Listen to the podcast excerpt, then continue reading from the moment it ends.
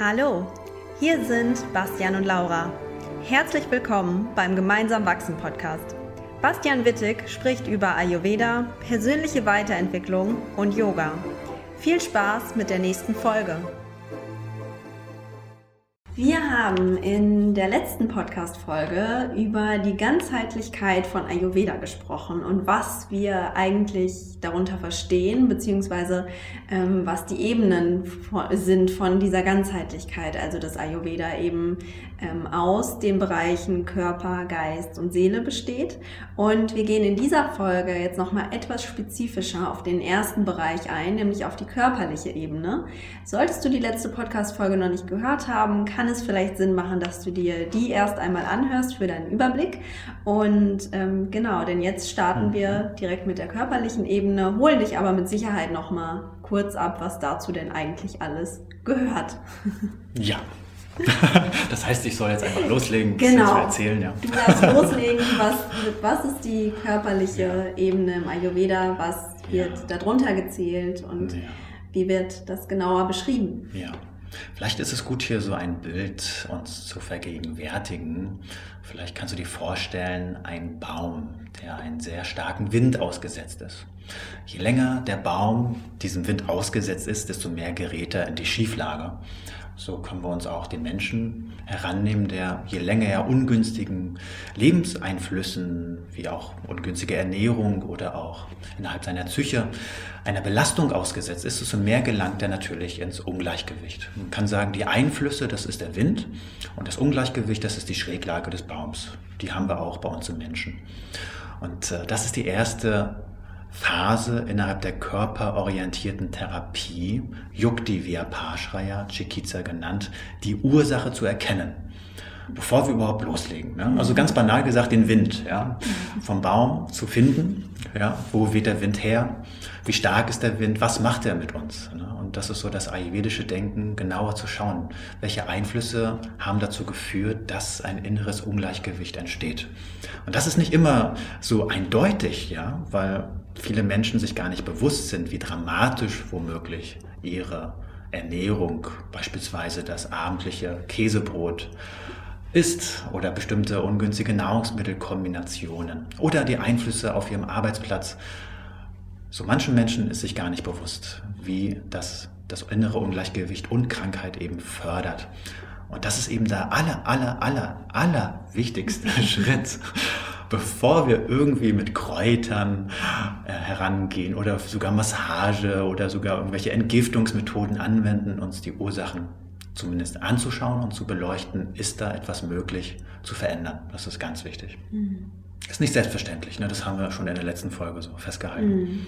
Ja. Magst du da vielleicht nochmal sagen, was, was ist so die Top-Ursache, die du in den letzten Jahren gesehen hast? Gibt es da etwas, was dir aufgefallen ist? Oder vielleicht ja. ein oder zwei Sachen, wo du sagst, boah, das kommt, mhm. kommt eigentlich bei fast jedem so, so gut wie ab und zu mal vor.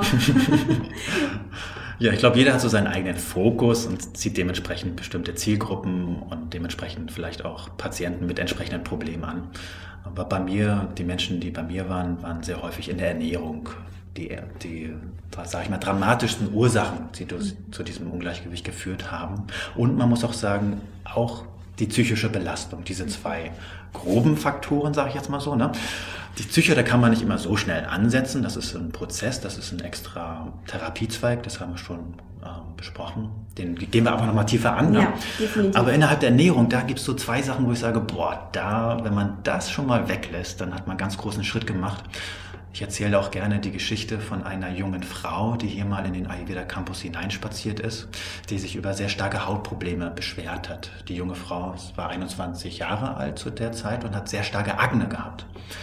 Und was auch erst nach der Pubertät so äh, vorgekommen ist. Ja? Also ist jetzt nicht primär unbedingt mit der Pubertät verbunden gewesen. Und sie war schon bei verschiedensten Ärzten. Und ähm, das Letzte, was ihr jetzt also der Dermatologe tatsächlich verschrieben hat, war Cortison bei so einer jungen Frau mit dieser Störung sozusagen. Mhm. Und diese junge Frau war damit nicht, nicht glücklich und hat sich nach Alternativen umgeschaut, hat sich mit Ayurveda noch gar nicht so äh, Interesse, also wie sagt man, beschäftigt, befasst, ne, befasst und äh, wollte einfach Alternativen ähm, ja, erfahren. Und wir haben uns dann zusammen hingesetzt und innerhalb der Anamnese hat sich herausgestellt, dass sie eben wirklich jeden Abend Käse isst. Mhm. Nicht so aufs Brot, ne, sondern einfach so als Snack, ne, weil Käse ist ja gesund. Mhm. Für, können, denken viele Menschen. Mhm. Ja. Und an Käse ist ja im Prinzip auch nicht wirklich was auszusetzen, außer vielleicht, dass es ein bisschen tierisches Fett hat, ja, was vielleicht ein bisschen den Cholesterin beeinflusst. Aber ansonsten wissen wir heutzutage nicht viel über äh, die Einflüsse von Käse auf unser Körper, sag ich mal so. Mhm. Ne? Ich habe auf jeden Fall der jungen Frau äh, mal vorgeschlagen, ob es für sie möglich wäre, den Käse wegzulassen. Und das war tatsächlich überhaupt kein Problem. Und ähm, ich habe ihr noch ein Kräuterchen mitgegeben. Das war aber eher für den Kopf, ja, für sie, mhm. damit sie, ah, oh, ich gerade noch was Schönes und so. Mhm. Äh, die Motivation war dann auch höher. Und äh, nach ein paar Wochen kam sie wieder. Es war deutlich besser. Nach zwei Monaten kam sie wieder und es war komplett weg. Mhm. Und äh, das ist so ein Klassiker, dass man ein, ein ungünstiges Lebensmittel eben sehr spät abends noch isst. Käse ist nach Ayurveda Srota blockierend, also verstopft die Körperkanäle. Und wenn so ein Lebensmittel abends gegessen wird, dann kann es eben bestimmte Störungen mit begünstigen.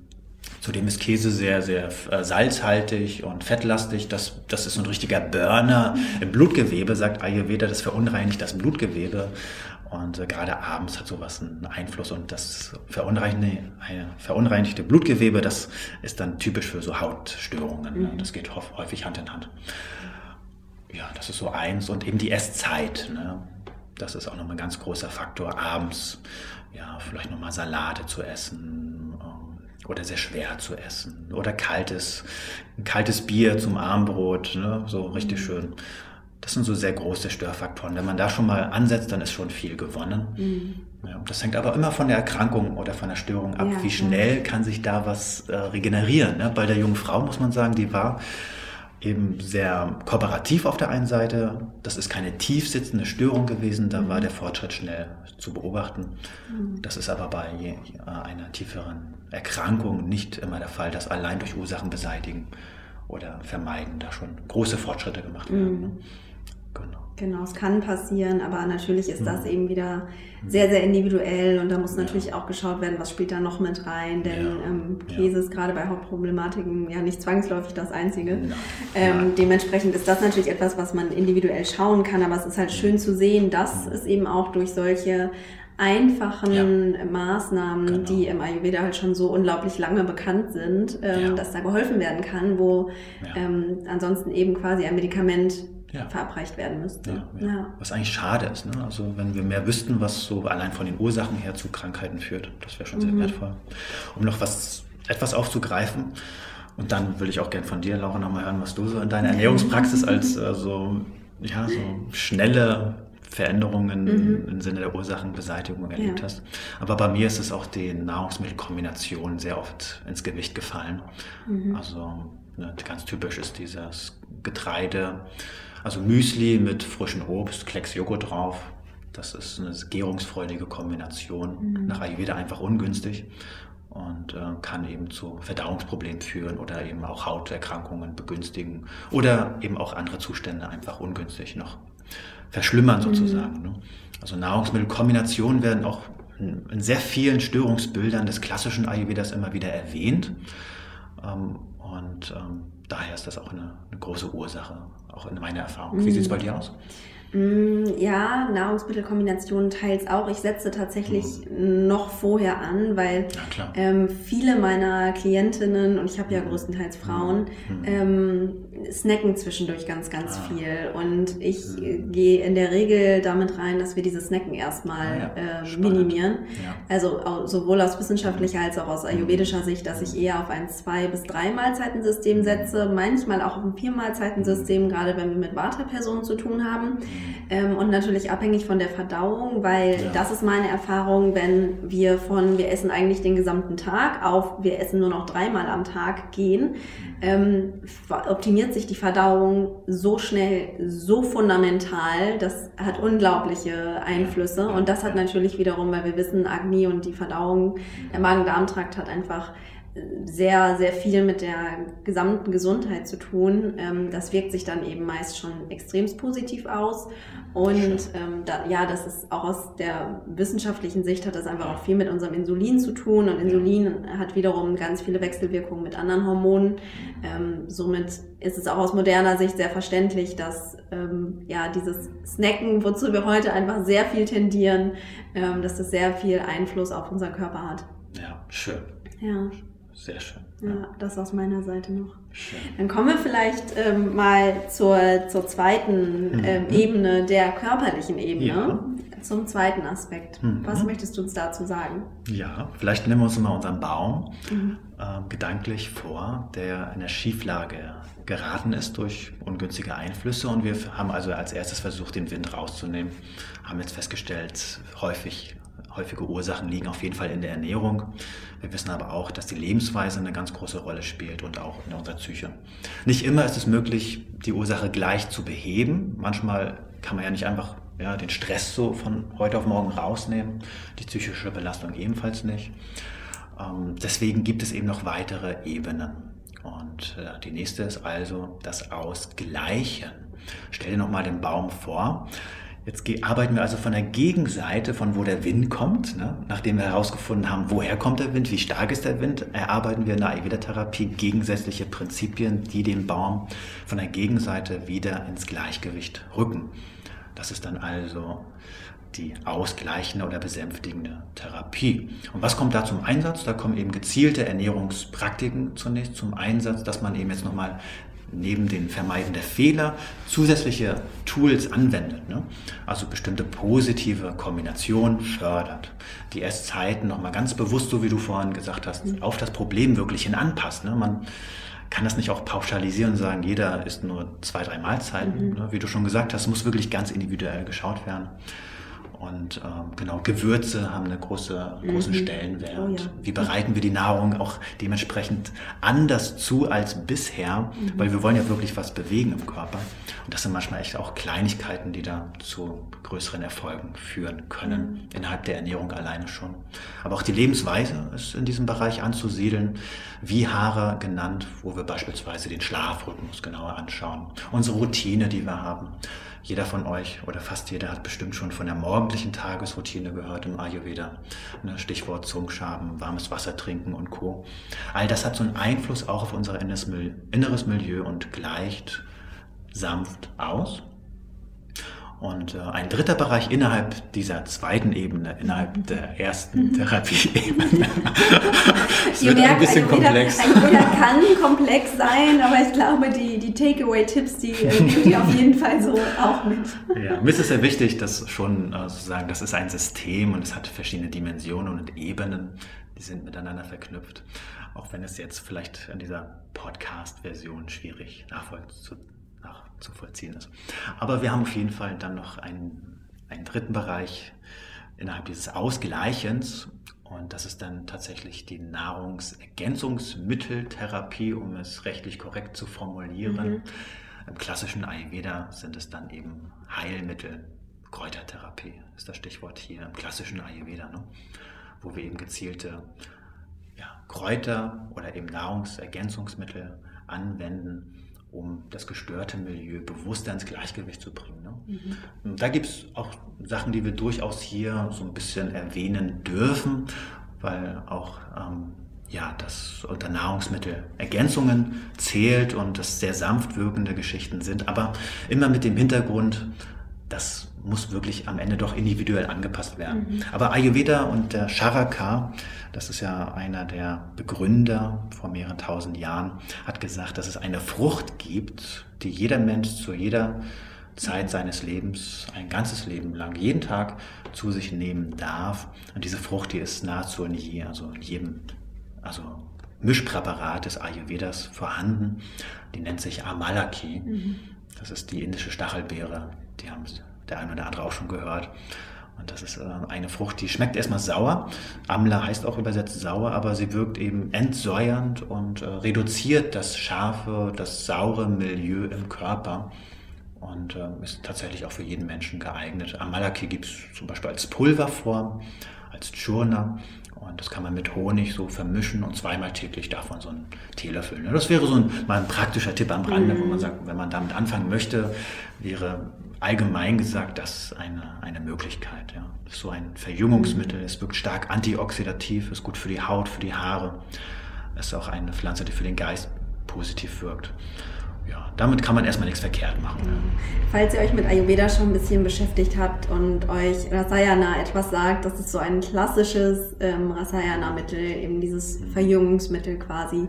ähm, was eben sehr, sehr schön eingesetzt werden kann ähm, für all das, was du gesagt hast. Und es ist eben auch ein ganz wichtiges Mittel in dem Shivam Prash, was, äh, was der eine oder andere vielleicht kennt, was ich sehr, sehr liebe ähm, und was da einfach eine große Rolle spielt. Das ist auch so ein ja, Verjüngungsmittel, was eben ganz tolle Wirkungen mhm. äh, entfaltet. Allerdings nochmal mit, ich glaube, bis zu 40? 48. 48 mhm. Kräuter sind da drin, also nicht nur, nicht nur Amla. Ja, ja das Javan Prasch, das ist auch etwas, ne, was jeder Mensch zu sich nehmen darf. Genau. Ganz tolle Kräutermischung. Ja. Genau. Ganz genau. Sehr schön. Dann lass uns doch jetzt zu dem dritten Bereich kommen. Ach schon. Der, der dürfen wir. Oder, oder möchtest du noch etwas dazu sagen? Nein, ich denke, das passt dazu. Also die Nahrungsergänzungsmittel ja. oder Heilkräuter sind dann also nochmal ein wichtiger Bereich ja, der ausgleichenden Therapie. Und da muss man wirklich individuell schauen. Mhm. Ne? Das ist ganz wichtig. Das wird häufig ein bisschen unterschlagen. Ne? Genau, dass ihr euch da wirklich mit einem Ayurveda-Therapeuten genau. zusammensetzt, der das ganz genau auf euch abstimmt genau. und da sehr, sehr individuell vorgeht. Denn auch da kann man natürlich verschiedene Nahrungsergänzungsmittel kombinieren, die dann mhm. teils äh, noch eine stärkere Wirkung entfalten und dir noch, mhm. ja, noch mehr nutzen können. Ja. Ähm, aber da ist eben die individuelle Absprache sehr, sehr wichtig. Ja, ja genau. Super. Sehr schön. Sehr schön. Dann kommen wir jetzt äh, ja. zu, den, zu den ausleitenden oh oh Verfahren. Oh ja, sehr schön. Lass uns nochmal unser Baum nehmen, ja. Der hatte diesen starken Wind. Wir haben versucht, von der Gegenseite auch zu arbeiten. Da waren wir jetzt zuletzt geblieben. Und manchmal ist es so, wenn wir von der Gegenseite arbeiten, dann kommt der Baum wieder so langsam ins Gleichgewicht. Quasi das Milieu rückt wieder in die Homöostase, also in das innere Gleichgewicht. Und ähm, angenommen, wir würden das mal weglassen, diese Gegenmaßnahmen sozusagen. Das wäre auch ein Test zu schauen, rückt der Baum dann eigentlich wieder in das Gleichgewicht zurück oder flutscht er wieder in die Mitte? Äh, nee, Verzeihung. Also ja, rutscht, rutscht er in die Mitte, also, mhm. ne, also zurück. Ja. Und äh, oft ist es so, dass wenn wir eben zum Beispiel unsere Heilkräuter dann weglassen, dass das Milieu noch nicht wirklich ausgeglichen ist. Das heißt, der Baum rückt wieder ins Ungleichgewicht zurück. Mhm.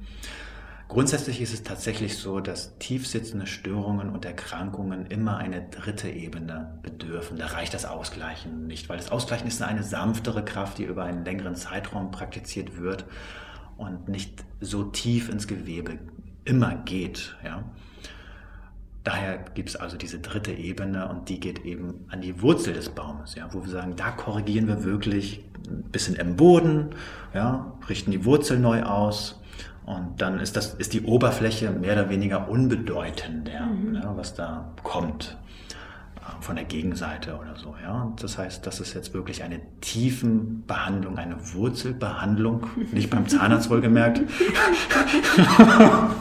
Aber die Wurzeln des Baums, die Wurzeln das ist eine sehr schöne Baums, Metapher. Mhm. Die gehen wir jetzt an.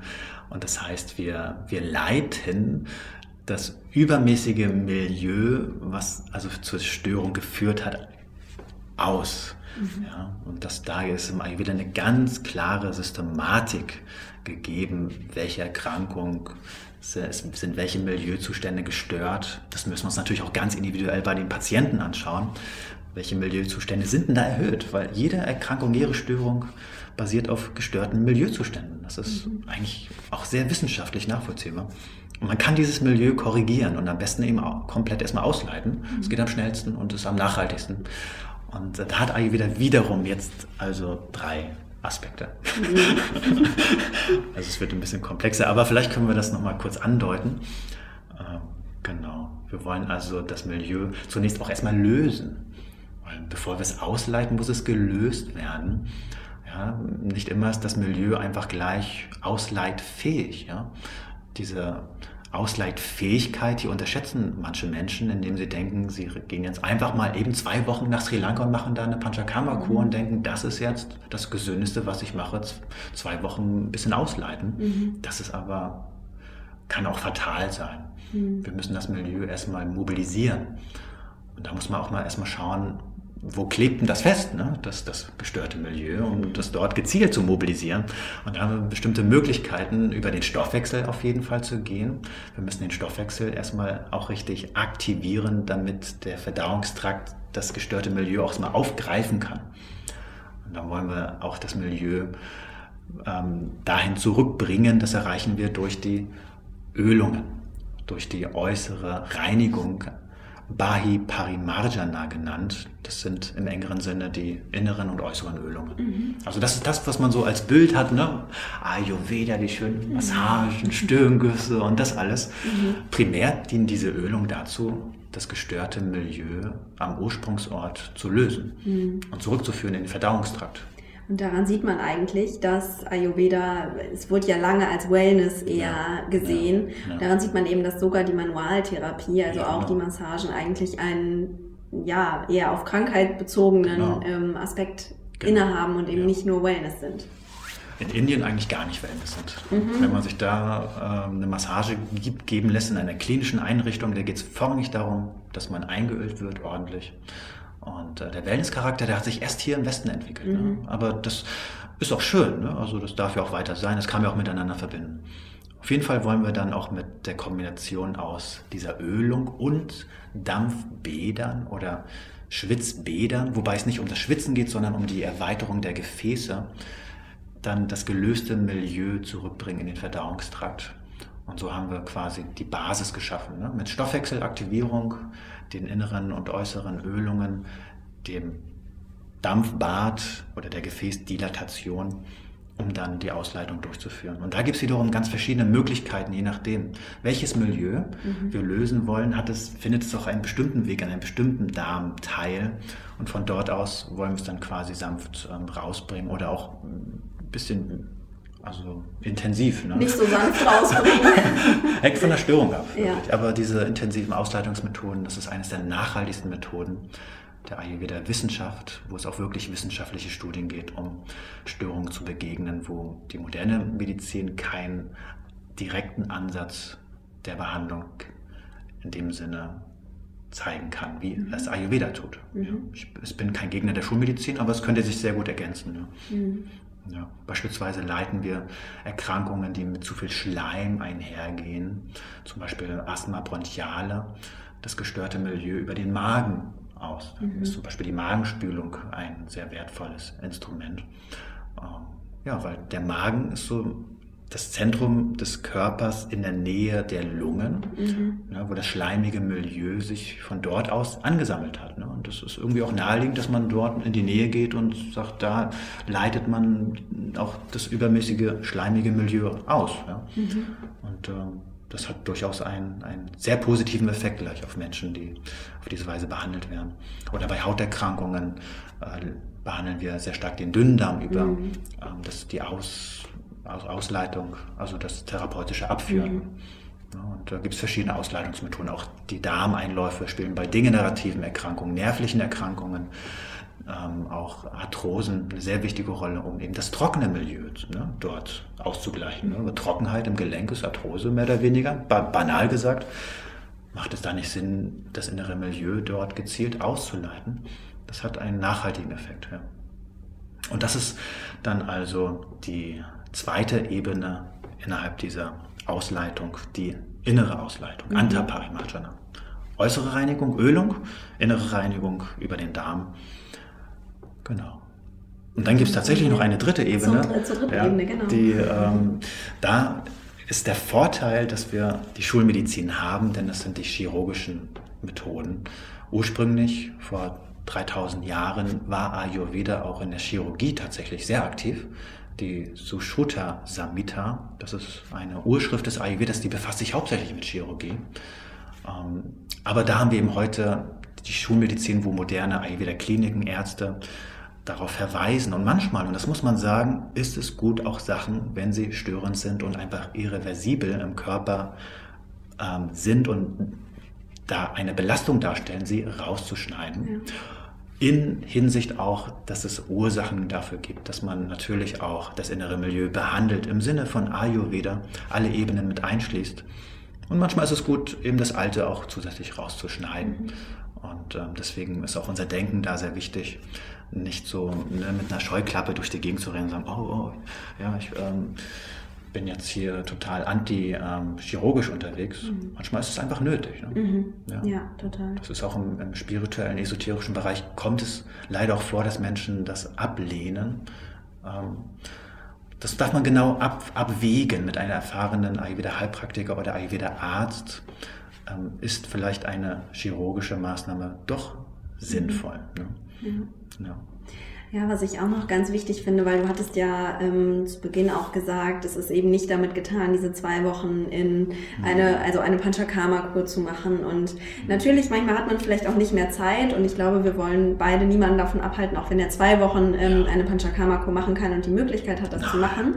Das ganz Wichtige an der Stelle finde ich nur, so eine Panchakarma-Kur ist natürlich auch anstrengend für den Körper mhm. und ähm, man sollte das man, man sollte sich danach auch noch ein bisschen Zeit nehmen und an sich ist eine Panchakarma-Kur ja schon so ein bisschen Warte erhöhend, würde ich mal sagen, weil es natürlich sehr anstrengend ist ja, und ja, ja. Ähm, vielleicht auch Sachen hochkommen, ähm, psychisch gesehen und mhm. ganz, ganz wichtig ist danach eben einfach der Aufbau, also dass wir dann wirklich auch eher nochmal in die Rasayana-Therapie gehen, dass wir unseren Körper nähren und dass wir ihn aufbauen und ähm, ihn dann eben unterstützen, denn die Panchakarma-Kur ist eben ohne den Aufbau danach ähm, hm. nicht so viel wert wie mit dem Aufbau definitiv hm. und es ist dann eben auch nicht damit getan, zweimal im Jahr zu einer Panchakarma-Kur zu rennen und zu denken, ach, dann habe ich alles gemacht. Hm. Viel wichtiger ist dann eben auch noch der Aufbau danach, denn sonst haben wir im Zweifel sogar die, die gegenteiligen Wirkungen, ähm, hm. zumindest wenn wir es eher als Prävention sehen als als ja. Heilung. Ich glaube, ähm, wenn es wirklich um, um Krankheiten geht, ähm, dann, dann sieht das auch nochmal anders aus. Und da ist dann wahrscheinlich eine, ein längerer Aufenthalt immer sinnvoll. Ja. Aber gerade in der präventiven Panchakarma-Kur ja, ja. sollte man da auch noch achten. Ja. ja, super. Mhm. Ist auch immer so die Frage in den Seminaren, so, wo kann man denn Panchakarma machen und mhm. Indien, Deutschland. Ne? Das hängt auch so ein bisschen von dem Menschen selbst ab, wo er affin ist. Ne? So typische Indien-Liebhaber, mhm. die gehen natürlich eher in nach Indien. Mhm. Ähm, aber man, man, muss wissen, wenn man eine Erkrankung hat, ähm, dann ist, wie du sagst, der Weg schon alleine, die Reise dahin eine Belastung, die Umstellung dort, die hygienischen Bedingungen, die, das Essen und all das, das kann eine zusätzliche Belastung sein. Ne? Deswegen empfehle ich gerne, wenn es wirklich um eine ernsthafte Erkrankung geht, Kliniken hier in Deutschland. Mhm. Da wäre jetzt die Habichtwald-Klinik in Kassel eine Möglichkeit oder das Emanuel Krankenhaus in Berlin, die auch eine Ayurveda-Abteilung haben, ein, ein Ansprechpartner. So oder so ist es wichtig, wenn man interessiert ist, nachhaltig Ayurveda Panchakarma zu machen, sich vorab beraten zu lassen, was man vorbereitend machen kann. Am besten ist wirklich schon ein, ein Gespräch zu haben mit dem Arzt oder dem leitenden Therapeuten, ähm, ja, um individuell dort ne, ja. vorzu behandeln. Das ist sehr ja. wichtig, weil die zwei Wochen an sich oder eine Woche, das ist zwar das Kernstück, aber das kann man wirklich nachhaltiger machen mhm. durch gute Vor- und Nachbereitung. Ja, ganz mhm. genau. Ja. Super schön. Möchtest du vielleicht die drei Ebenen mhm. der körperlichen Ebene nochmal kurz zusammenfassen ähm, mit, ja. jeweils, mit jeweils einem Satz, sodass wir quasi nochmal einen schönen Abschluss haben für diese Folge? Ja, gerne. Ne? Wir haben, haben nochmal unser Bild von dem Baum im Kopf und äh, darüber steht körperorientierte Therapie oder rational orientierte Therapie. Und das erste ist das Vermeiden der Ursachen, wo wir halt, na klar, den Wind versuchen rauszunehmen, gucken, wo kommt er her. Ist auch eine Art von Diagnostik, die wir dort betreiben. Nidana, Parivajana ist der Begriff für das Vermeiden der Ursachen und Nidana heißt gleichzeitig Diagnostik. Das ist ganz spannend. Also Diagnostik basiert sehr darauf. Ähm, die Ursache zu erkennen und zu vermeiden. Das zweite, das Ausgleichen des gestörten Körpermilieus durch die Gegenseite mit entgegengesetzten Eigenschaften aus der Ernährung, aus der Lebensweise und mit ayurvedischen Nahrungsergänzungsmitteln bzw. Kräutern. Mhm. Und die dritte Ebene sind dann die ausleitenden Verfahren, wo es um die innere Reinigung und die äußere Reinigung geht und das Ganze gut vor- und nachbereitet wird durch letztendlich gezieltes individuelles Panchakarma. Mhm. Genau, und die, und die chirurgischen Maßnahmen werden klassischerweise auch zu dieser Ausleitung noch gezählt. Mhm. Ja.